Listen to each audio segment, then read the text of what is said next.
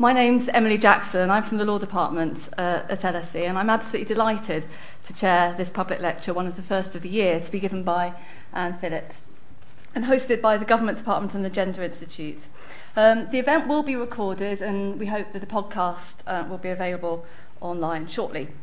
Um, before I introduce Anne, just something about the running order. Uh, Anne's going to speak for about 50 minutes. Um, we'll then have some time for a Q&A, um, but the whole thing will definitely be over before 8 o'clock, um, and there'll be a reception then. Um, I'm thrilled to introduce uh, Anne to give this public lecture. I'm sure she needs no introduction to many of you. Anne joined the LSE in 1999 as a professor of gender theory and was director of the Gender Institute here at the LSE until September 2004. As many of you know, she's a leading uh, figure in feminist political theory and has written on a whole range of issues, um, including democracy, representation, equality, multiculturalism, and difference. I first encountered Anne's work myself long before I ever met her, when I was at the very beginning of my academic career, and I read uh, a book of Anne's called Engendering Democracy, which I can highly recommend as um, one of the most exceptionally clear uh, and academically rigorous pieces of writing um, I've ever read. I was absolutely blown away by it. It won the American Political Science Association's award for Best Book on Women and Politics in 1991, and that's one of many accolades Anne's received during her career, um, and was elected a Fellow of the British Academy in 2003. And in 2008, She received a special recognition award from the UK Political Studies Association for her contribution to the subject. Now, in recent years, Anne's written extensively on issues around gender and culture and offered, I think, one of the freshest and most interesting critical perspectives on what many have supposed to be an inevitable clash between multiculturalism and women's rights. More recently still, um, Anne has turned her attention to the limits of what we might be able to do with our bodies. And uh, a book on this will be out shortly. Speaking completely selfishly, because this is an area of particular interest of mine, I'm absolutely thrilled that uh, one of our most lucid and original thinkers in political science is engaging with these complex and difficult debates. So, over to you, Anne. Thanks very much, Anne.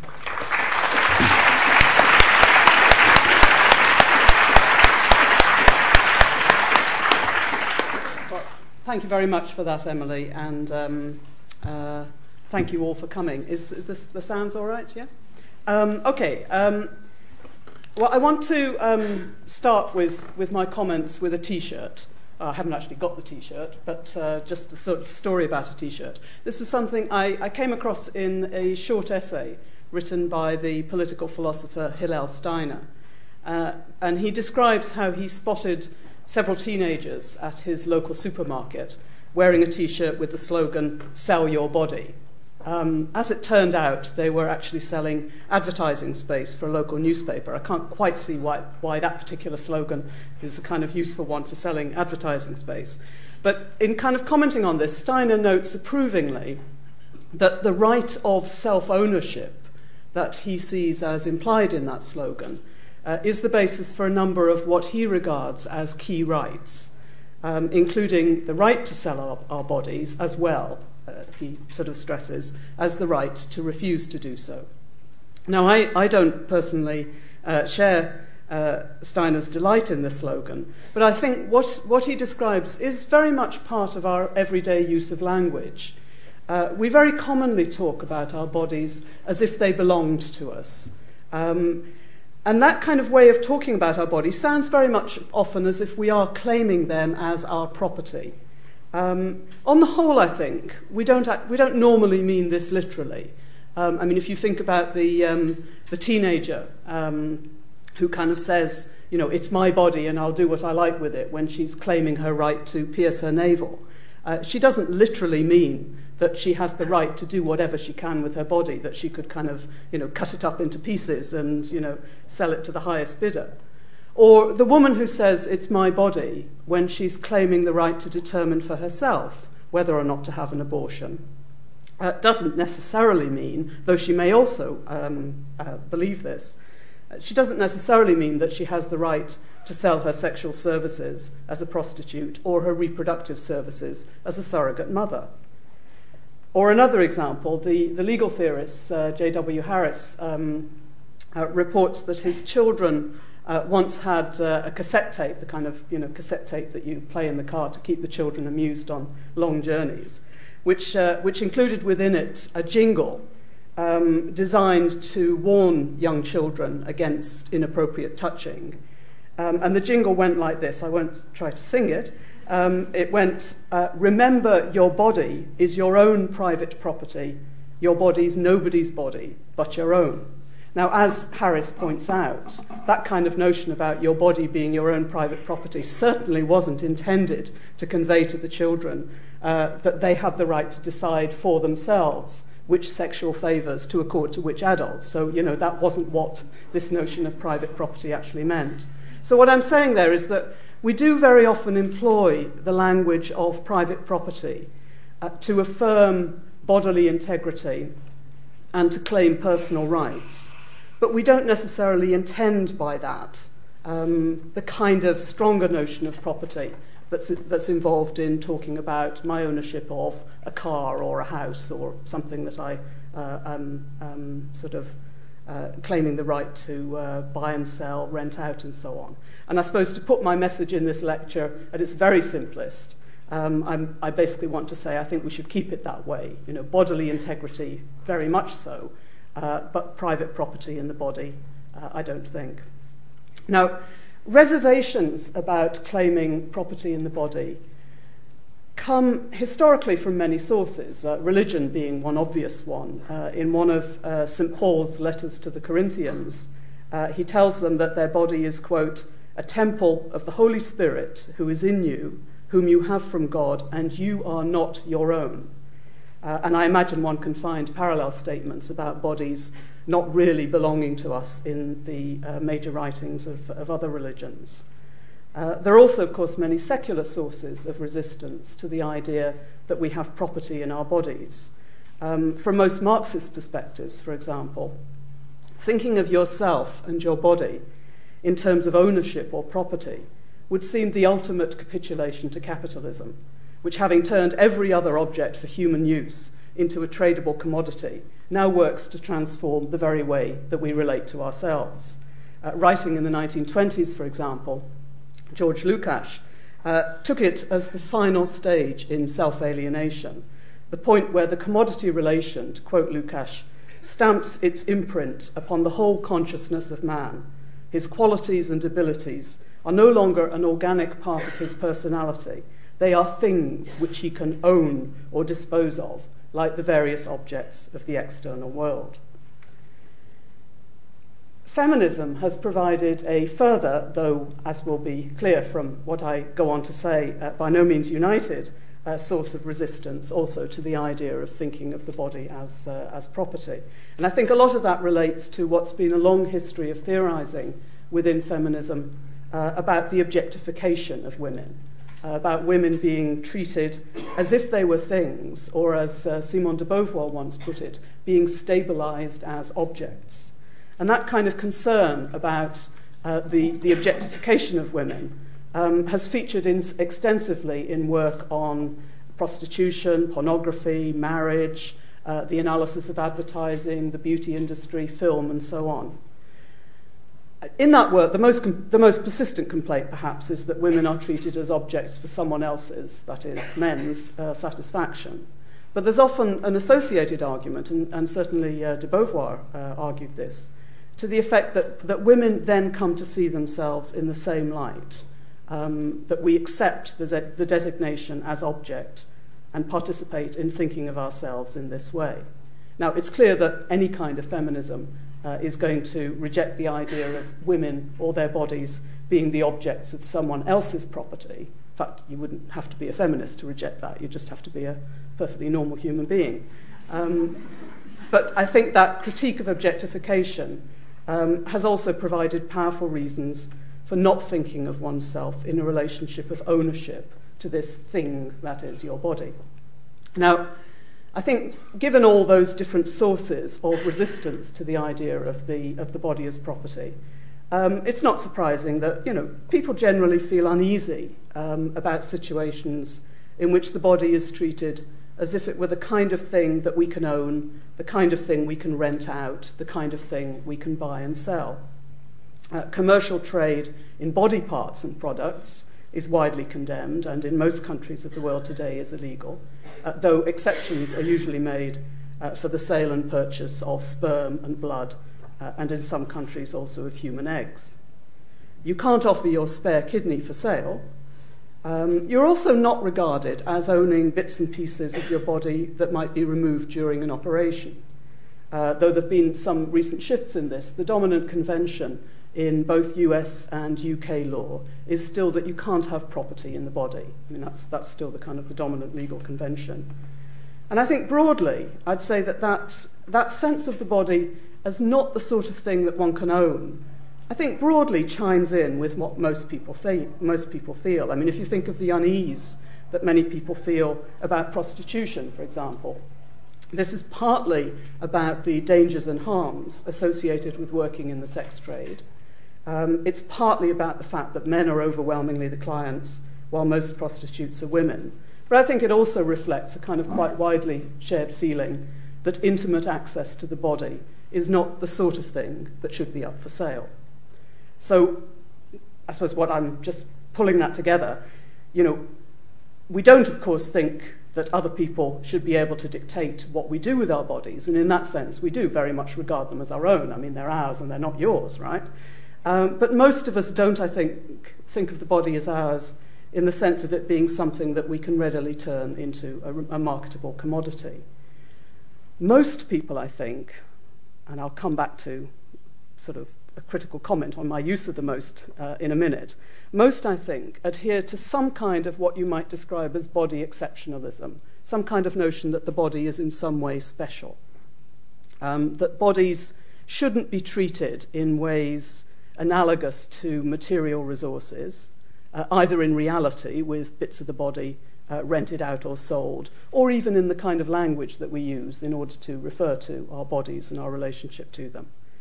Uh, the legal theorist Margaret Radin argues that, quote, systematically conceiving of personal attributes as fungible objects, that is, as uh, you know, interchangeable with other persons or things, is threatening to personhood because it detaches from the person that which is integral to the person.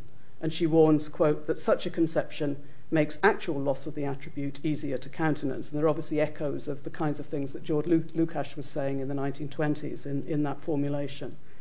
Um, so rather than delighting in uh, Hillel Steiner's t shirt, uh, we should perhaps shy away from an inappropriate way of talking about our relationship to our bodies and selves.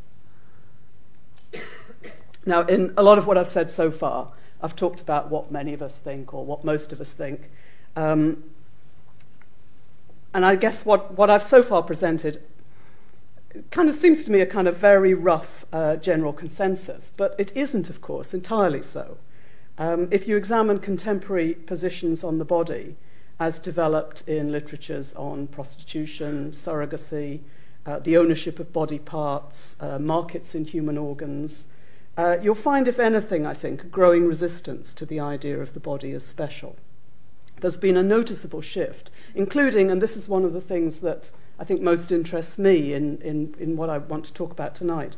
There's been a notable shift, including among those who would describe themselves as radical uh, and or feminist. And I'm just going to give you three examples to illustrate the, the kind of um, in a sense, the complexities of the debates that, are, that sort of currently go on around whether it is such a good or a bad thing to think about your body as property. So, first example, um, which goes back some time, uh, a number of feminists have argued that treating the body as special gets in the way of fair payment and equal protection for women who are working in the sex trade or as surrogate mothers. Uh, the stigma attached to prostitution, for example, makes it harder for sex workers, which would be the uh, preferred term in this argument, it makes it harder for them to conduct their trade openly, um, harder for them to organise trade unions, uh, harder for them to seek the protection of the police against violence and abuse. Uh, the sale of intimate bodily services, it's argued, is not so qualitatively different from the sale of other intimate services. And um, uh, Martha Nussbaum, uh, who's a philosopher who uh, argues this position, uh, cites the philosophy professor as someone who takes money for her intimate search for understanding of the world and herself and says, well, you know, she's taking money for, you know, a kind of an intimate thing. You know, why is that so different? Uh, but also, I mean, perhaps rather more plausibly, in my view, people say it's not so different from the ways in which all of us must use our bodies in order to make a living. I mean, you can't, you can't do any, anything without you know, bringing your body with it. Um, in this argument, treating the body or sex as if they were so qualitatively different simply reinforces the sexual taboos. And a more straightforward defense of commodification might actually increase women's power and enhance gender equality. So this is a, I mean, this is an argument um, from within feminism, and it's, it's an argument which, you know, which has kind of progressive intent. Or a second argument from within political theory. Uh, in a, a, book called Whose Body Is It Anyway?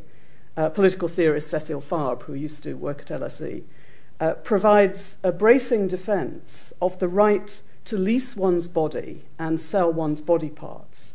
And she explicitly assimilates bodies and body parts to other material resources. So we should think of our bodies and parts of our bodies as, you know, like other material resources. But the reason she does this is in order to develop an egalitarian case for the coercive transfer of our spare body parts uh, to those in greater need of them. So basically, her argument is that if you accept it as a principle of justice, that those who lack the necessary means to a flourishing life are entitled to some redistribution of, of money resources from those uh, who are more favoured, right? Which is a position that, you know, uh, anyone with half a commitment to equality would agree to that. You know, that if, you know, if some people have lots of money resources and others have very little, you know, there's, there's a strong egalitarian case for a redistribution of some of those uh, money resources from the wealthier to the poorer.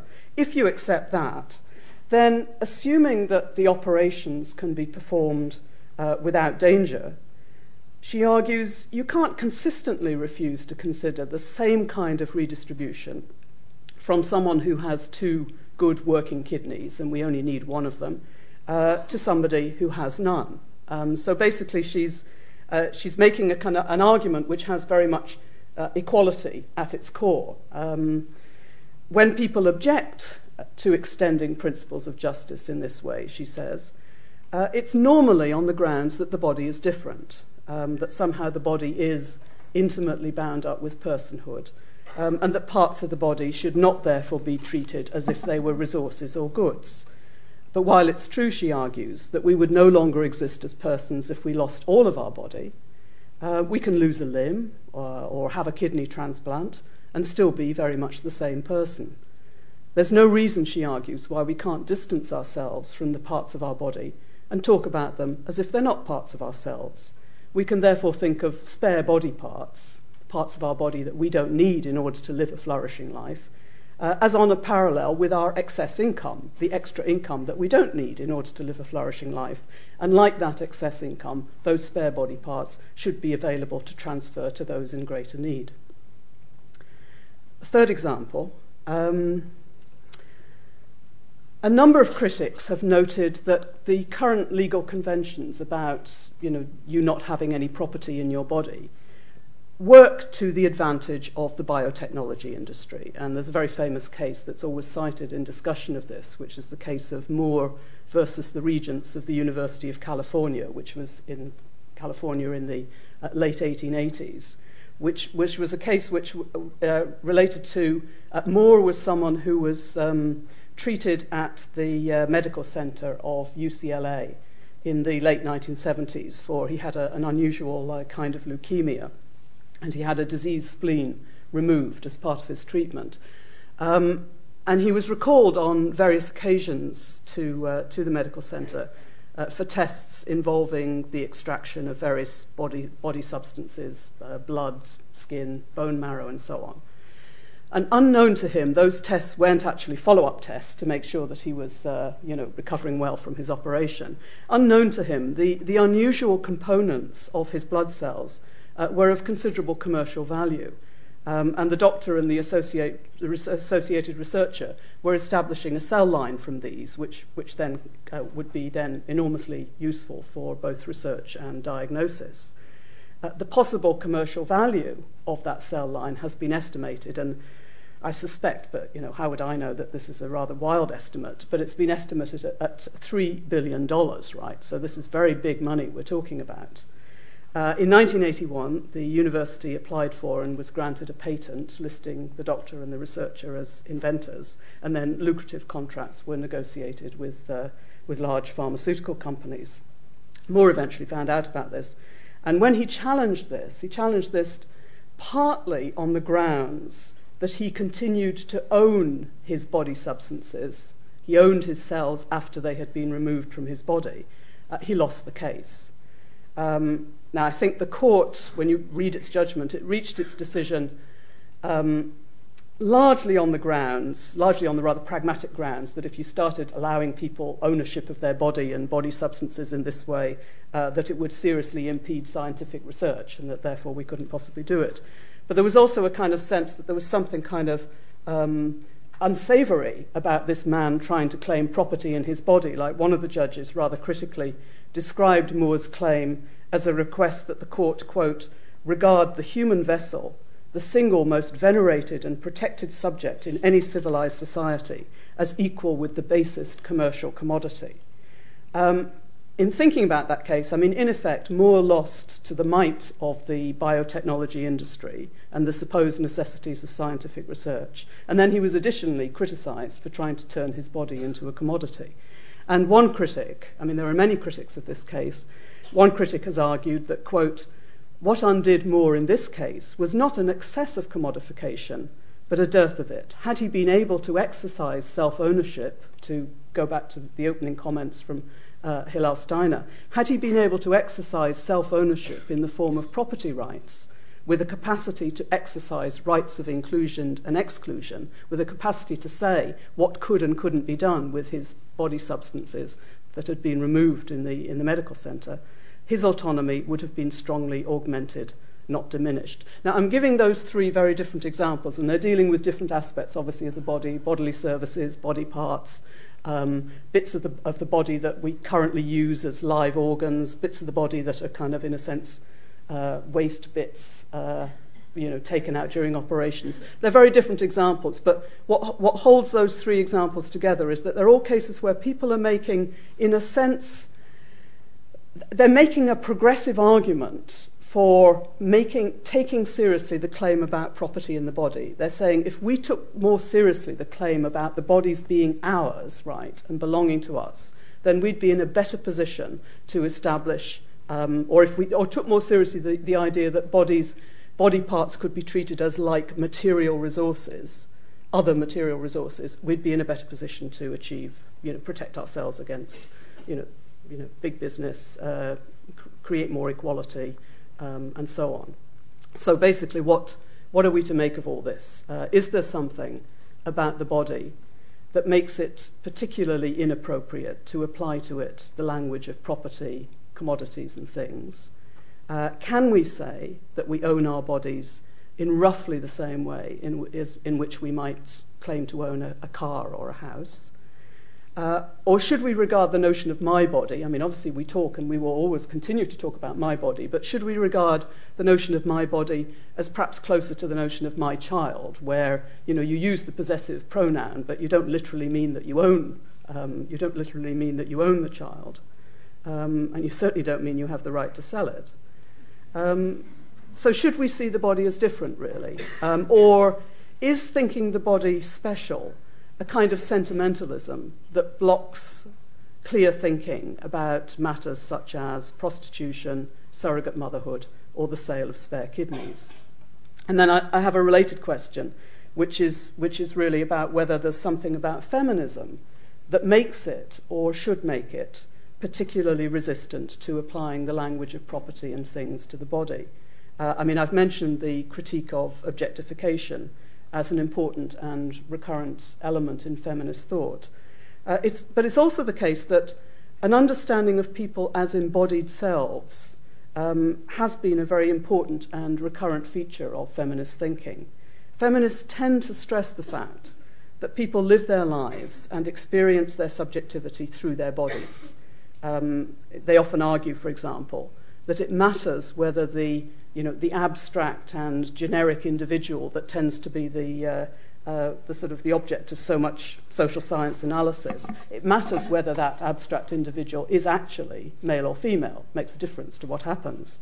Uh, feminists also often challenge the dualisms that oppose mind to body or reason to emotion, uh, as if these were separable or distinct. So there's a kind of there's, there's, a, there's a kind of important strand within feminist thinking, which is um, uh, very much insistent on needing to think about ourselves as embodied selves, seeing the body not as something separate from the self, but as, as very much, um, uh, you know, very much uh, in the way in which we live. So, so there's a question there about whether that focus on the body and ourselves as embodied selves means feminists should be particularly resistant to the idea to ideas about owning our bodies or the commodification of bodily parts and services.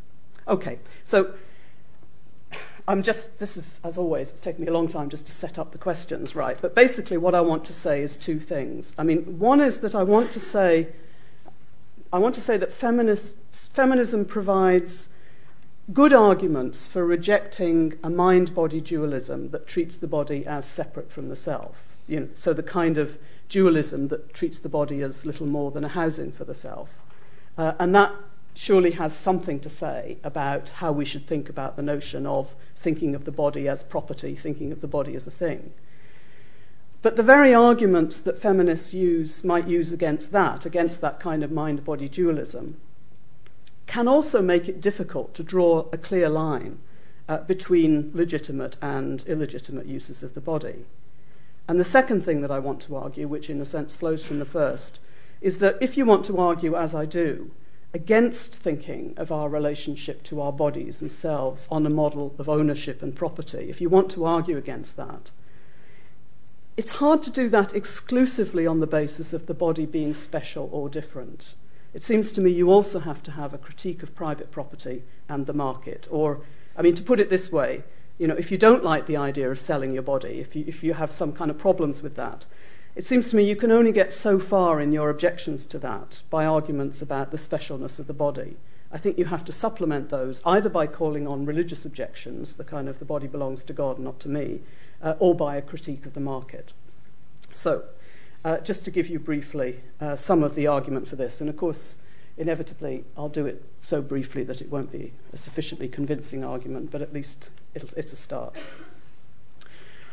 Uh, first, on the kind of the mind body dualism those who think, uh, particularly in the debates about um, uh, markets in human organs, those who think that governments should relax their current prohibitions on commercial trade in human organs often adopt a kind of mind body dualism. Um, I mean, I've mentioned that uh, Cecile Fabre, in her argument, uh, explicitly assimilates bodies and body parts to other material resources, you know, encourages us to think of bodies and body parts as, you know, very much analogous to other material resources. Um, and though she doesn't sort of claim this as, she doesn't think that this is necessary to her argument, uh, you know, she, she indicates that in her view, you could undergo a complete body transplant. Uh, and so long as you held onto your brain, which actually is part of your body, but never mind, so long as you held onto your brain, you would still be the same person. So, you know, I mean, she asks you to imagine, you know, that you've, there's been this terrible medical mix up in which your brain got transplanted into uh, someone else's body. Which would you think was the real you? Would it be the, the brain in this completely unfamiliar body?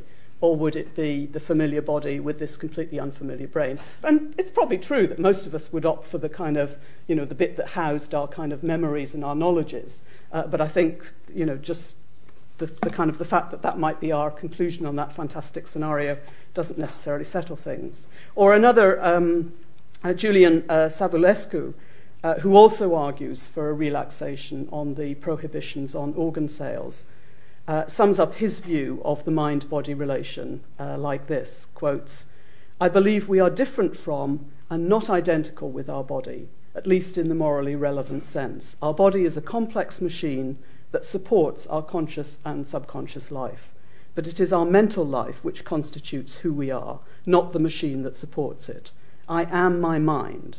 My body allows my mind to express itself and shapes who I am, but mind and body are different. And I think th- those kinds of notions, that kind of that sense of the sort of distinction you can make between mind and body is, is very often part, particularly of the arguments in relation to um, markets in, in body parts. Now, I think, in common with many feminists, um, I find that kind of mind body or self body um, separation implausible.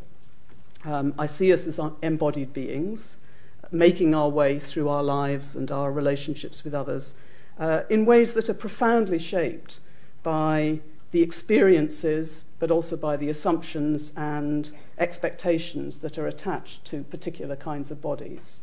Um, as well, of course, by practical differences between them. You know, is yours the kind of body that can get pregnant? Is your body especially strong, unusually short, especially prone to illness, and so on? You know, these things matter.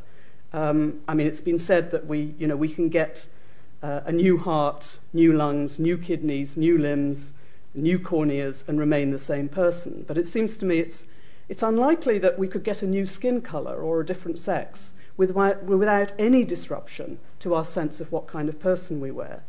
Um, and it's worth noting also that hand and face transplants have proved particularly traumatic to people um, because of the perception of the hand and face as particularly intimate expressions of who the person is. Um, we don't, I think, just have our bodies as if they're just these things that house the real me. Uh, in an important sense, we are them. But it seems to me that one of the things that that emphasis on the body does is actually confirm the point about all the services we uncontroversially sell involving the use of the body. Um, it is, that is, one of the implications about thinking of the self as embodied that you can't say some activities involve the body and others involve just the mind, right? I mean, it's kind of, you, have already, you've, in a sense, you've dissolved the possibility of being able to make that a very clear distinction.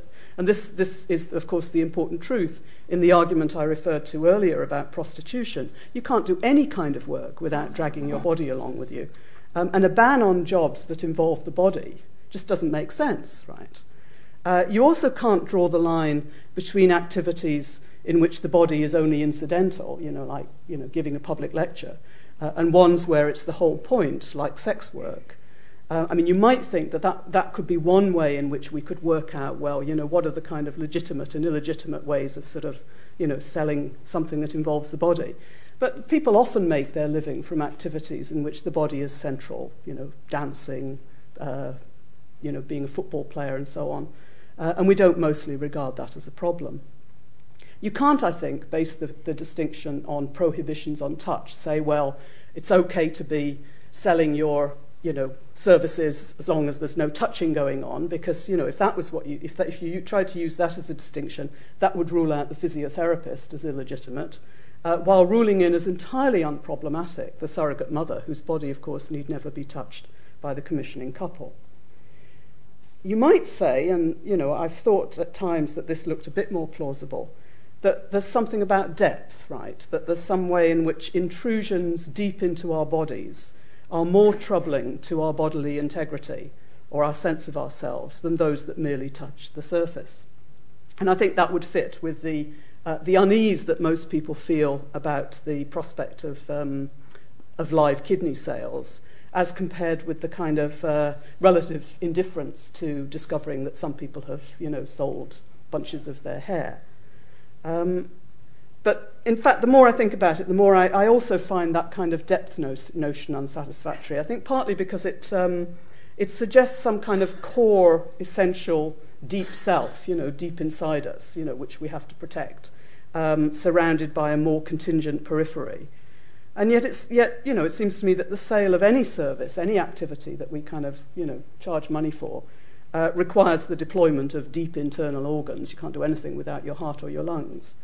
Um, and if we think of which aspects of our bodies we regard as most closely bound up in our identities, we're more likely to specify faces, which are surface, than, say, kidneys, which are deep inside. So I, I also kind of think that the, um, the notion of depth seems to me doesn't, doesn't, doesn't quite do it either. So, what I'm saying there is that you know, it's not very easy to point to what it is about the body that provides some kind of touchstone for separating out the limits of, um, you know, the limits of kind of um, uh, uh, of marketization. So, I mean, just to reiterate, I mean, uh, the body is special. Um, attacks on bodily integrity are different in kind from attacks on the integrity of your house or your land, and they're mostly experienced as such. And I think also, however much one might try to think about one's body as a kind of material resource, or however much one might try to think it, of it as just the kind of housing of oneself, it's not actually easy to hold on to that notion of your body as an object. Um, I mean, if you think again of the examples of prostitution and surrogacy, I'm sorry to kind of put these two together because they're very different activities, but they are both bodily services for which money is charged.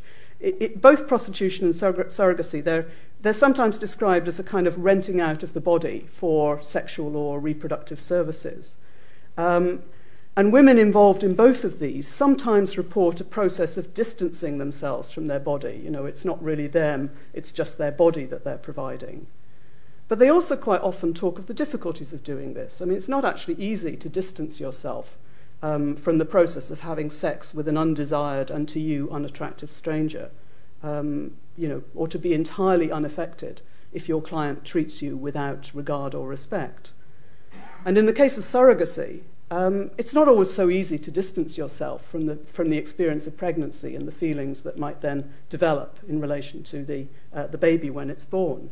And I mean, I would say it's kind of at least partly in recognition of that that current uh, surrogacy arrangements in, in the UK um, surrogacy contracts can't be enforced by law, and the surrogate mother is initially recognized as the mother of the baby, even when, in most cases nowadays, she won't be genetically uh, related to the child, and she has, of course, entered into an agreement to deliver the baby to the commissioning couple. And I think, you know, part of that protection of the woman who is uh, bearing the, the child is, is a recognition that however much one might in a sense, decide to regard your body as something that's distant from yourself, it's actually something that's very difficult to maintain. The body isn't an object, you know, it isn't analogous to a house or car. And even when we actively try to think of it in this way, it's not easy to maintain.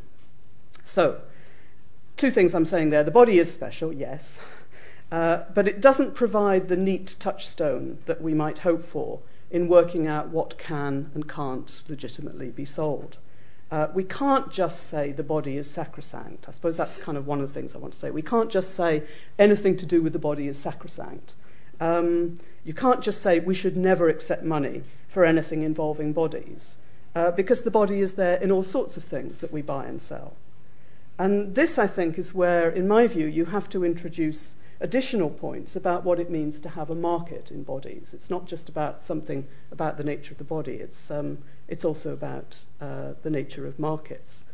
Um, and I think one of the points I'd one of the points I'd suggest here is that more so and more intrinsically than other markets, a market in body parts or body services depends on inequality. Uh, inequality is, of course, a feature of many markets, and uh, markets generate and sustain all kinds of inequalities. But there's a kind of there's a relatively benign story that you can tell about some markets, you know, as simply enabling specialisms. You know, I'm kind of good at one thing, you're good at another. If I specialize in the thing I'm good at and you specialize in the thing you're you're good at, and then we can kind of exchange our products and services and everyone ends up much happier.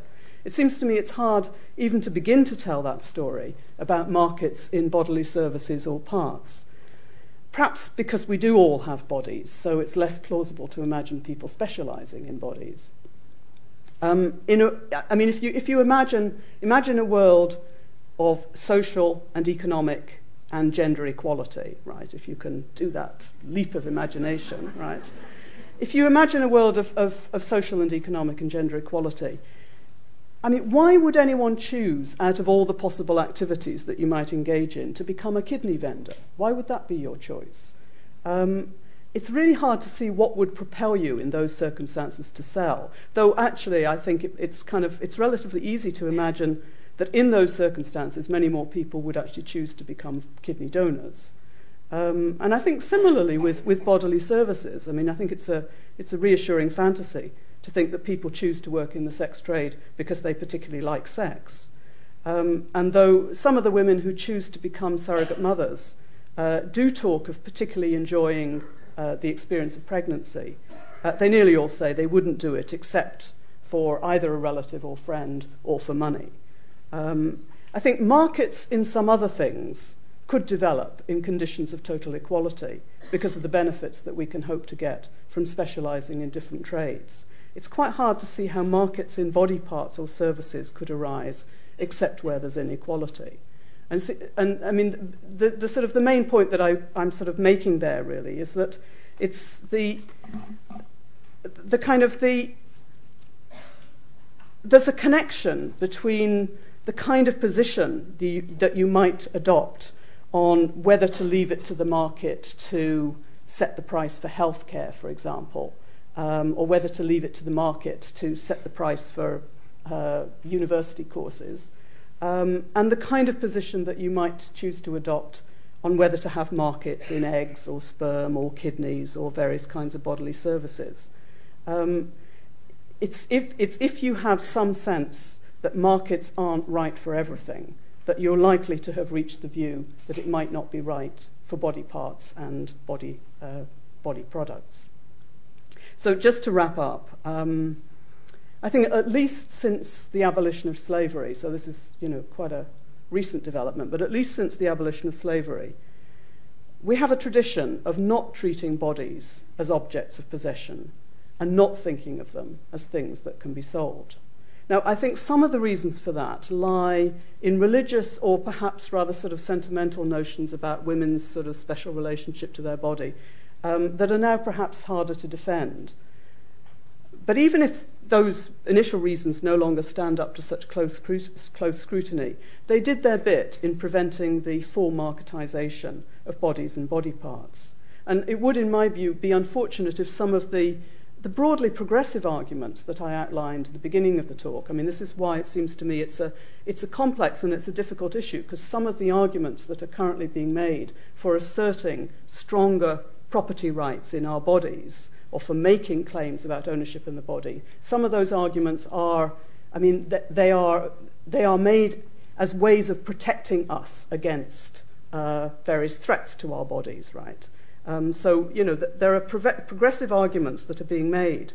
Um, but it seems to me it would be unfortunate if some of those tempted us towards the uh, universal application of the ownership model, model um, or what Margaret Radin has termed universal commodification. So I think it's, I mean, it's not just that the body is special, though, I mean, it is, but once you start thinking about bodies as kind of, in a sense, ever present in everything we do. Once you start thinking about us as embodied selves, the kind of the specialness of the body attaches to so much that it, it, it kind of loses its capacity to act as a kind of clear marker between, well, that's legitimate and that's not legitimate. So it's not just that the, bo- that the body is special, though it is, but I think it's also that abandoning bodies as well as everything else to the property model and market relations would be a, would be a, a pretty bad idea. So I'll, I'll leave it at that and then open to questions.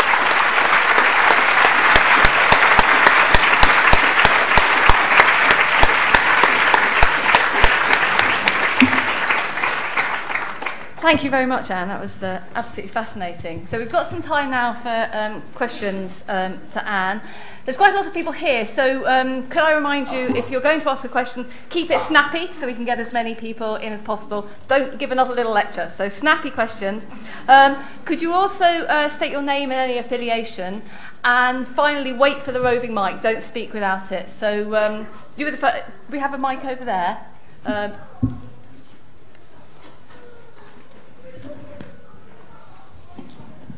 Uh, first of all, thank you.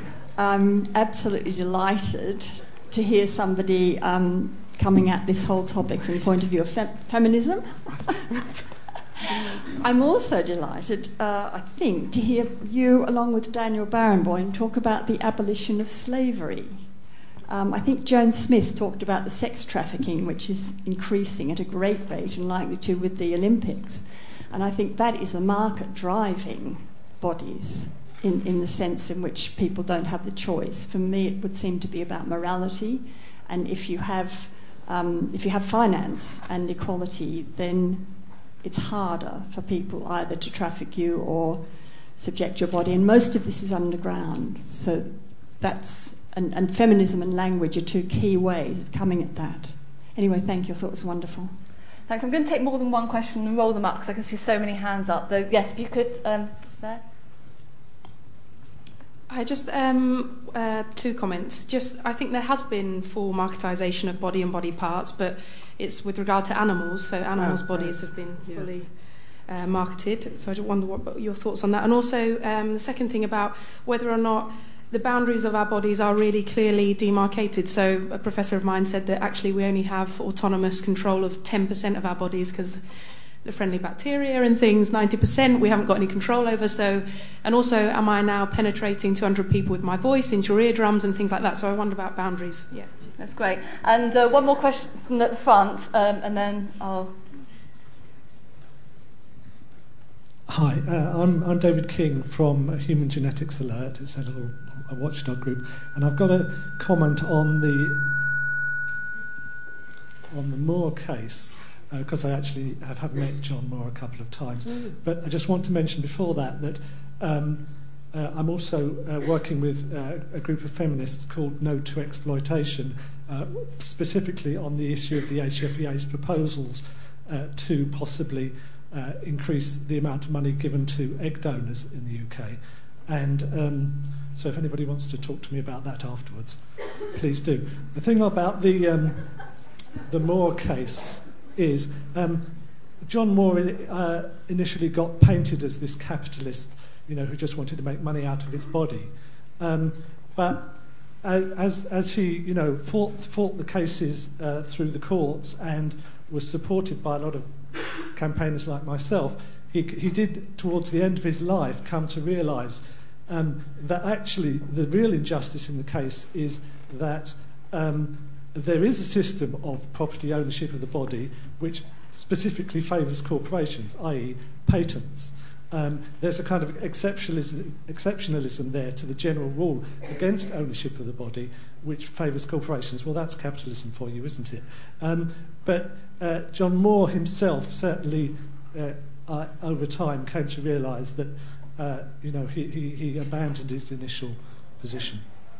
Okay, and Okay, fine. Um, I, I, can I just start? I'll start with the with the Moore case because my memory's so bad. I shall have to struggle to get back to the earlier ones. But um, I mean, one of the things that um, I suppose one of the things that's kind of striking about the Moore case, and there are, there are lots of other cases where enormous sums of money are made out of various kinds of, you know, body products which are collected from ordinary um, patients.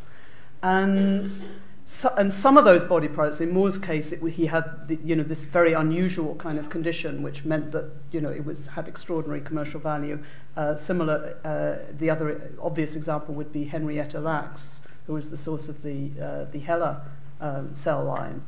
Um, it seems to me you wouldn't, you wouldn't want to say, and you'd want, there's some deep unfairness in it, deep unfairness in the idea that the companies make this extraordinary amount of money and the person whose body has kind of enabled this gets nothing from it.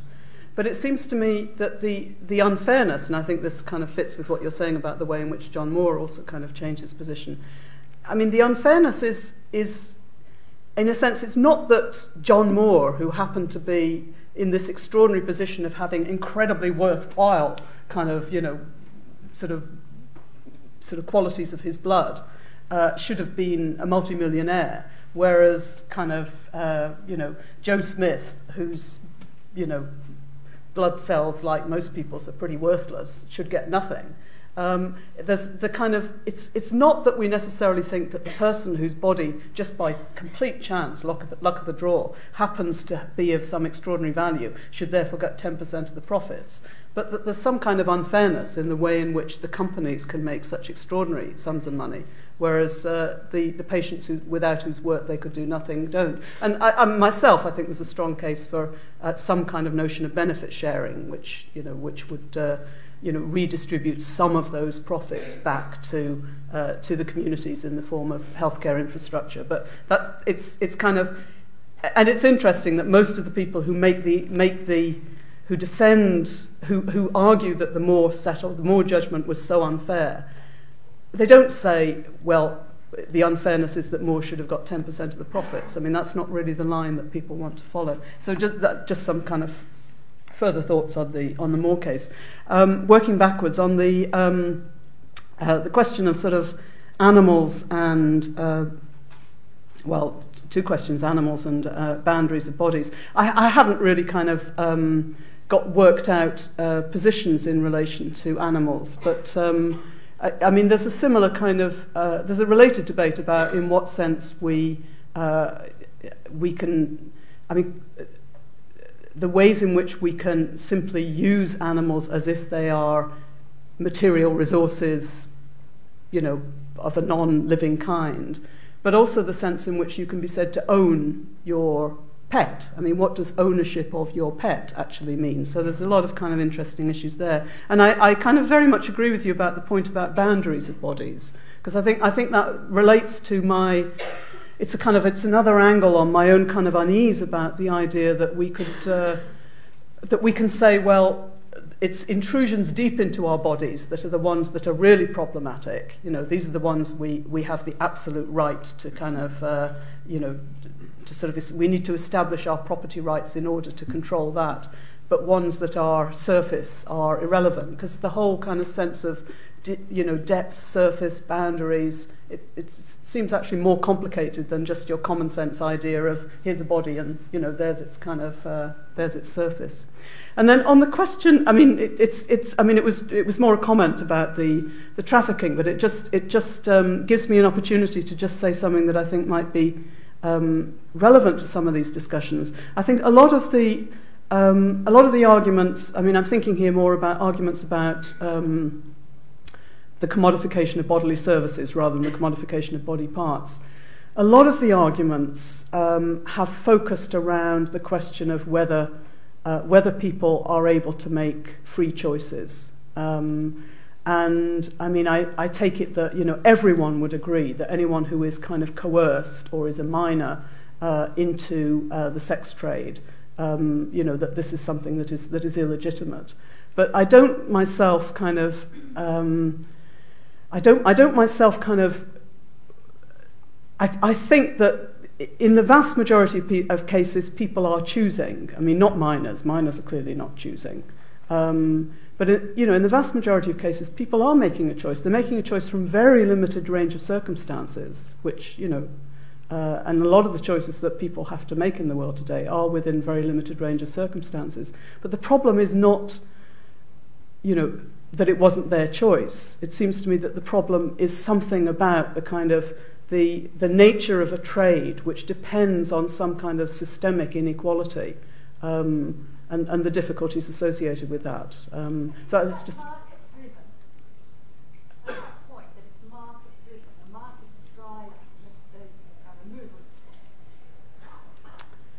Well, markets definitely have, have an effect in further constraining choices, yes. I mean, markets sometimes open up choices and sometimes further constrain them, yes, undoubtedly, yeah. Okay, more questions. Um, one down at the front there. Yeah, um, thanks for a really um, thought provoking lecture. My question, the question that I'm um, left with is all right, I mean, you've convinced me that it's not, I, I don't unproblematically own my body. So my question then is who does? Ah, okay, right. And and and I have I have two two possible. I mean, I just want to propose a couple of related points. One is that uh, presumably one can say that one owns one's body, but without having the right to alienate it or any part of it. And the second is, of course, that the, the discourse of property is quite, and markets is, is quite peculiar. I mean, it's, it's, it's in, in some way, I think after th- three decades of neoliberalism, we've all kind of assumed that markets and property mean something very definite. Whereas even after three decades of neoliberalism, we actually live in societies in which the right to property is heavily regulated. So that I may buy a piece of land anywhere, you know, in England or anywhere practically in the world, really. I mean, I can't do what I like with it. I can't put a waste dump on it. I can't put a nuclear power plant on it. I can't even put a shop on it if I wanted to.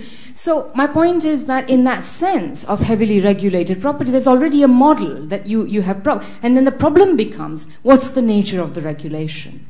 Right? And the, and the problem we have is that the nature of the regulation is either too male dominated or, you know, in favor of men, say, or, or, or corporations in the case of this, this uh, Moore, um, or it's, it's, it's heavily regulated, uh, or rather, when there is good regulation, it's not properly enforced. So you. And could I remind you to say who you are and where you come from when you uh, ask a question? There's somebody there, and then there's. Could you get that microphone going over there, and we'll have a question at the back.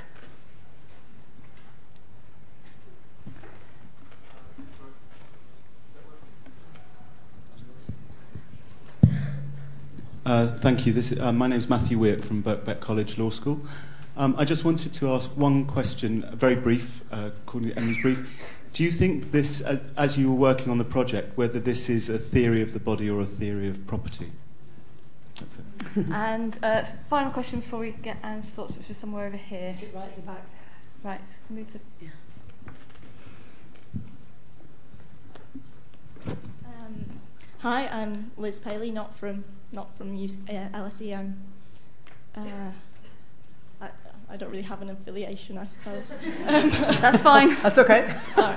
Um, my question is whether the emphasis on money and selling creates a different sort of question. I mean, if you replace the idea of selling your body with trading your body, mm-hmm. um, that becomes sort of a more common thing that we maybe do every day. Like in a relationship, you trade the rights to your body to enjoy your body with somebody else with an emotional attachment with somebody, with the, the time that you spend with somebody. That's a trade. Um, and we do that all the time. Like you trade your body and your rights to your body and the rights to spend time with your body for other things. It's that idea of money that makes that people blanch at really. And I'm wondering what you think about that.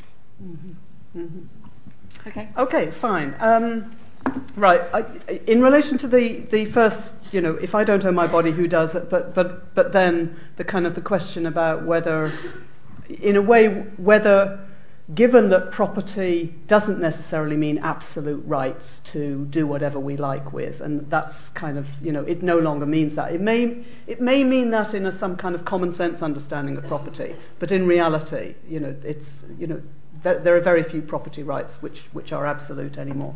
And I mean, this, is, this has been one of the issues that I've been kind of. Um, puzzling about quite a lot and, and maybe haven't completely resolved my position on because there's, there's quite a strong argument um, for people saying, well, property can be used very effectively to protect our personal rights. You know, as long as we recognize that in claiming property rights over ourselves and our bodies, we're not claiming the absolute right to do whatever, cut it up, kind of sell and you know rent out and what have you, but we're, we're claiming some of the kind of property rights, then this is a better way of securing bodily integrity and all the things that matter to us um, than some of the other kind of rights that we claim. And I'm still resistant to that, and I think I'm resistant, and maybe this connects with is it a theory of the body or a theory of property? I'm resistant because it still seems to me that thinking about the self and the body on a model of property, to me is still problematic. And I suppose it's partly that I think of property as something which is a way of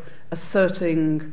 Um, I see it as a way of asserting rights against others. I see it as a way of kind of building walls which keep others out. There's a whole kind of discourse associated with the model of property, which to me is, is a problematic metaphor for thinking about what it is that matters to us about ourselves and bodily integrity. But I do think that the, the issue that you raise about given that just having property, it's not an all or nothing thing, that you can have property rights that are regulated and differentiated. I, that to me, I, I do think that's a kind of a challenging issue. And at the moment, I'm still, I still, my view is still that there's something about the nature of, of applying property to ourselves and our body that is, is just problematic, even if you can have that kind of more regulated one. But I do think that's a, that's a big issue. And, and that relates to the question is it a theory of the body or is it a theory of property? Well, clearly it isn't a theory of property because it's not a very well worked out theory of property, nor is it a theory of the body because it's not a very well worked out theory of the body. But, but it is true that it, it's kind of shifted. I mean, I think, I think when I started thinking about it and my resistance to the application of the property model to the body, I think I did think that this was because there's something about the body that makes it really special. And, and I suppose what I've been trying to say in my talk today is I continue to think that, but it's kind of dissolved a bit. The specialness of the body has somewhat dissolved, and that maybe, and that's what's kind of led me to think that a lot of what I'm kind of thinking about is my reservations about models of particularly private property um, and operations of markets and the body in relation to that. You know, so um, so yeah, so it's it's it's definitely a, a pertinent question. Um, and then on the kind of money and selling and uh, trading, I suppose, I mean, I, I think we should be quite um, skeptical about, the, about thinking of relationships in terms of a trade. And part of what I'm thinking of there is, I mean, if you think about the kind of the, um, the marriage contract, say, which you could you could describe as a kind of you know you make you make an agreement. You you kind of you know you make a kind of uh, I mean yeah. You kind of exchange certain promises. Um, but I think the idea that you would be held to those promises or those contracts against the point at which it had become really distasteful to you mostly people now find problematic so it's a kind of funny sort of tr- the, the kind of trade, and I know what you're what you're what you're referring to is a much more informal trade, isn't it, rather than the kind of you know the kind of full contractual stuff. But I think the uh, the idea of thinking about the the ways in which we organise relationships in trade, if trade implies some kind of, in a sense, you know, binding commitment, then I think that's also problematic, even though you're right, it's kind of it's separate from the, the buying and selling side of it. I mean, it's, it's an important distinction to make, but I think that there are, I think there, there, are, there are sort of related problems on both, both sides of that, uh, that distinction. Great. Uh, I think we've got time for three more. There's one um, along there, just in front of you, yes. Hi, um, I'm a PhD student from Sussex. Um, I was just thinking about what we were when uh, I'm agreeing with the notion that we would criticise the way inequality drives the sex industry, for example. You know, so it's mostly poor people and women that are engaged in yeah. sex work. But what I then struggle with is if we're saying that's problematic because people are kind of end up doing it, how then do we treat other incredibly unpleasant physical jobs, say like mining? That. Yeah. Right. Question at the front. Two questions at the front. Yes. Wait for the mic. Could you say who you are as well? Sure. Uh, my name is Rory Meakin. Um, all throughout the quite fascinating lecture, I've been confused as to whether the boundaries that you've been talking about are ones that are to be uh, that you mean to be decided by uh, taboo or state force. Oh, okay, yeah. Um, in terms of law and prison and police and all the rest of it. And I had another question. You said um, it's hard to argue that prostitutes choose their career because they like sex, um, presumably because uh, they're in typically bad situations and men tend to be more sexually active and more have a higher appetite than women. So. That, what about, that, that argument would be a problematic one. What, yes, yes. what about what about rent boys and gigolos? Yeah, rent boys and gigolos. Yeah. Do, do, do they I, I would imagine that they would be that, that, it would be less of a situational thing for them than uh, your standard heterosexual woman prostitute. Yeah. Great. There's, there's so many questions here. We'll take one more down here and then I'll, I'll take some more from the top and um, um, maybe roll up more than three if that's okay yeah, with yeah, you. Um, yes, uh, my name's Sarah Wajid and I'm a freelance journalist. Uh, I think I remember reading in The Economist recently an article about um, selling body parts and I don't remember all the details but briefly my question is based on that article so I'll explain it. I think it was in Iran yes, where the, yes. it was Iran deregulated and they were saying, yes. well look, if, if the selling of body parts was deregulated internationally then this would end the shortage of um, kidney donors. I think it was, you know, the shortage of finding kidneys, so we should do it. And superficially, I found that quite a seductive argument, and I wanted to know, uh, you know, how you refute it. And my second sort of question is that um, some of what you, you're saying, some of your argument, I'm sort of sounds to me a bit like I wish it weren't so. You know, we live in a, a, a, a world that is ruled by markets, and I wish it weren't so, and therefore I, I like to, you know, um, sell, save the body from this part. But I wish it weren't so isn't quite, is not. It's not very powerful, powerful, politics, yeah. no. and there is some hands up here. Uh, we'll get probably, probably won't be able to get you all in. I'm afraid we'll get as many as possible. Uh, all right, uh, I'm Emmett. I'm doing a master's in cultural society. I just have a theoretical question. It seems to me that a lot of conceptions of private property, um, particularly in the West, come out of sort of a Rousseau uh, sort of mixing the body with labor uh, and mixing it with the land, and that produces private property, where the assumption is that the body is already inherently somehow your private property. So, what is this idea that the body isn't private property or that it is sacrosanct? What are the implications of the theory of all private property that's sort of non corporal? Okay, there's another question along there. Hi, uh, my name's Maeve. I'm doing a PhD in political theory at UCL. Um, I was wondering ab- about um, how you can determine between legitimate and illegitimate uses of the body while markets do still exist. Um, you mentioned the argument from intrusion, but I'm not sure that that works because if you think about the contemporary feminist campaign against lap dancing, um, there's no intrusion involved in lap dancing, and there's also not necessarily any touching. And it seems to me that the problem um, there is this sexual objectification of women in the context of gender inequality.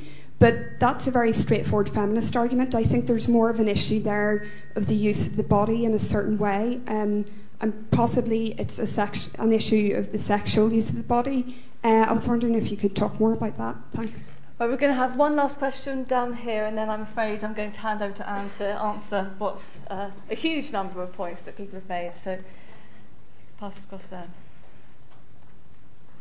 Um, hello, um, my name is Simon Escofier. Um, I'm from Chile, and uh, I'm studying a master in sociology here at LSE.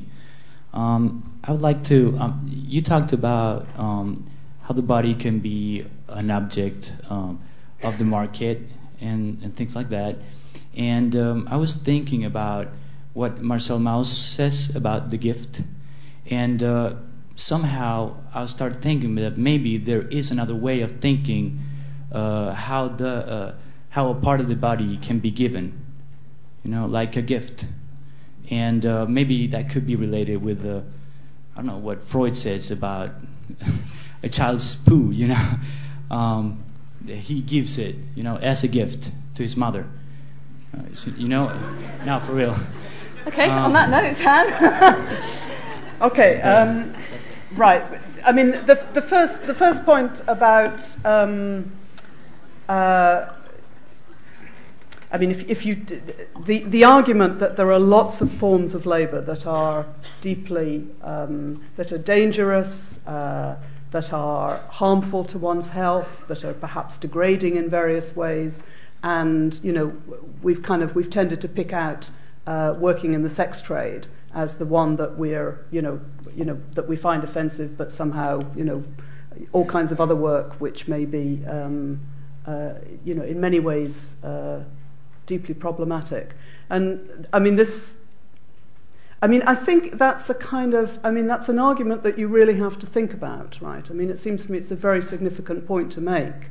It's not a point, first of all, it's not a point that would lead me to say, oh, well, you know, there are just so many bad things that go on in the world that, you know, you know, we, we should just stop talking about any of them. Um, but it does mean that you need to sort of think quite kind of uh, quite carefully about what exactly it might be about a kind of buying and selling which involves intimate access to the body, which is more, which is, which is distinct. And it seems to me that, you know, I mean, I, I should think it should be clear from what I've, what I've said today that I'm kind of, in a sense, I'm going round in circles around this because the easiest answer to that is to say there's something about the body that, that makes the body, and particularly the sort of the uh, intimate access to the body, really problematic. And what I'm saying is that though I do think that there's a sense in which that's true, it's not a kind of powerful enough one to, to deal with the challenge of that question. Um, so I mean, actually, I, I would partly want to kind of move it the other way and say that a lot of the arguments that people bring up in their critique of prostitution should additionally be applied to a lot of other forms of labour and uh, in, certainly among the, uh, the feminist political theorists who particularly influenced me in my thinking, Carole Pateman would be one who I think has very much made that kind of move. So, you know, so I would kind of uh, take the argument in, in that, that sort of way. Um, the question about um, uh, am I talking, well, I, I, took the question as being am I talking about law or morality, really, um, which slightly links to the, the comment about am I just saying I wish it went so. um, and I think, it, I think at the moment, I mean, I'm mainly working at the level of why might we think that certain things are right and certain things are wrong? I mean, it seems to me it's very often a separate set of questions that you'd want to introduce about what kind of social or legal regulation is either appropriate or effective in terms of dealing with things that you think are particularly harmful or in some sense wrong. Um, and that seems to me a kind of separate sort of question, or, or one that often you know, involves, there's a number of other steps that you need to get to in that, which is not to say I don't think we should deal with that question, we certainly should as well. But, but really at the moment, I think I'm much more working at the level of working out what it seems to me are the, um, you know, I mean, I am actually working out kind of questions about. Um, it's, it's more, the, more the normative questions about what is the basis on which you, you might say this is, this is the kind of the appropriate limit, which I think you then have a separate set of questions about, about law. The, the kind of, uh, um, I mean, I think the sex trade is not about sex, right? I mean, I mean, I would just, you know, don't, don't think the sex trade is about sex in some very fundamental way. Um, the, the question about kidney donors, which I think slightly links to the uh, kidney donors and kidney sales. I, I, think, I think, first of all, I would say, um, okay, right. I mean, I mean, I mean, I suppose the, the main thing that I, that I would say is the one that, that I already said, which is that I think that the, uh, the buying and selling of something like a kidney is something that you can only, it only makes sense in a context of really deep inequality. I mean, it's really hard to understand why anyone would, would sell a kidney, um, except in conditions of, of, of inequality. Though it's actually quite hard to, it's quite easy to see why somebody might give a, a, a kidney in conditions of, of equality and reciprocity. And one of the things that struck me is that if you, if you, if you talk to someone who is a recipient of a live kidney Um, donation. Of, the, it seems to me one of the ways people talk about it is that they're, they're overwhelmed by the generosity of the donor, and they're not sure that they could have been so generous themselves if they'd been in the position of being the one with two good kidneys rather than failing kidneys. But they hope that they would have been, right? So there's a real kind of moral reciprocity in, in the kind of the donation relationship, which kind of, I think, connects with the gift question in which people think, well, you know, if you've done that for me, in a sense, it's kind of it's an obligation on me to think, would I have been willing to do the same for you?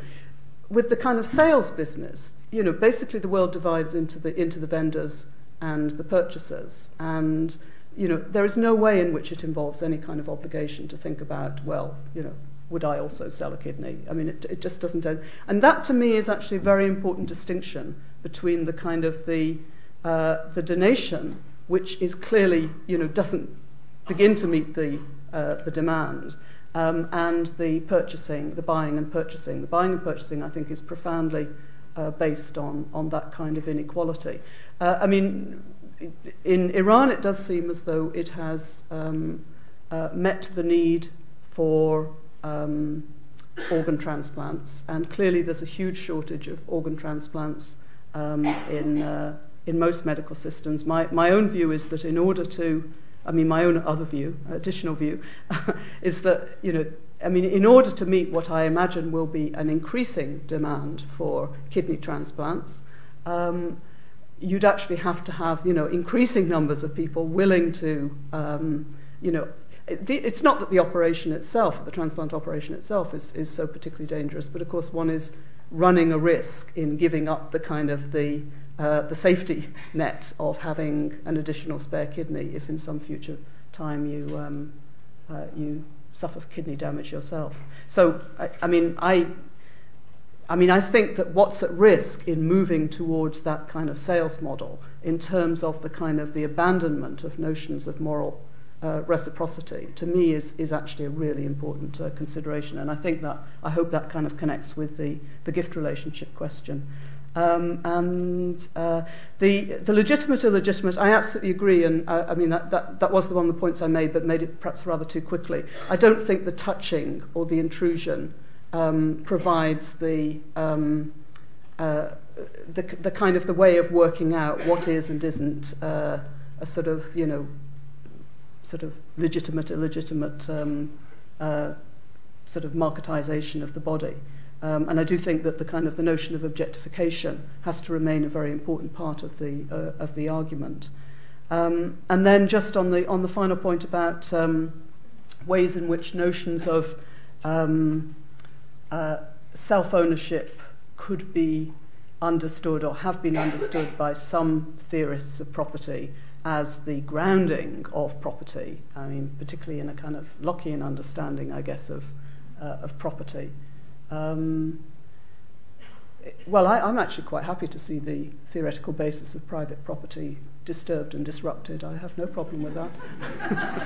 On that revolutionary note, um, I'd like to thank all of you for coming uh, to this evening. Um, there's a reception in the Gender Institute, which is on the fifth floor of Columbia House on Aldwych. You need a swipe thing to get in from the LSE, but I'm sure, there'll be many people making their way over there. But finally, could we all thank Anne for a really illuminating uh, and fascinating?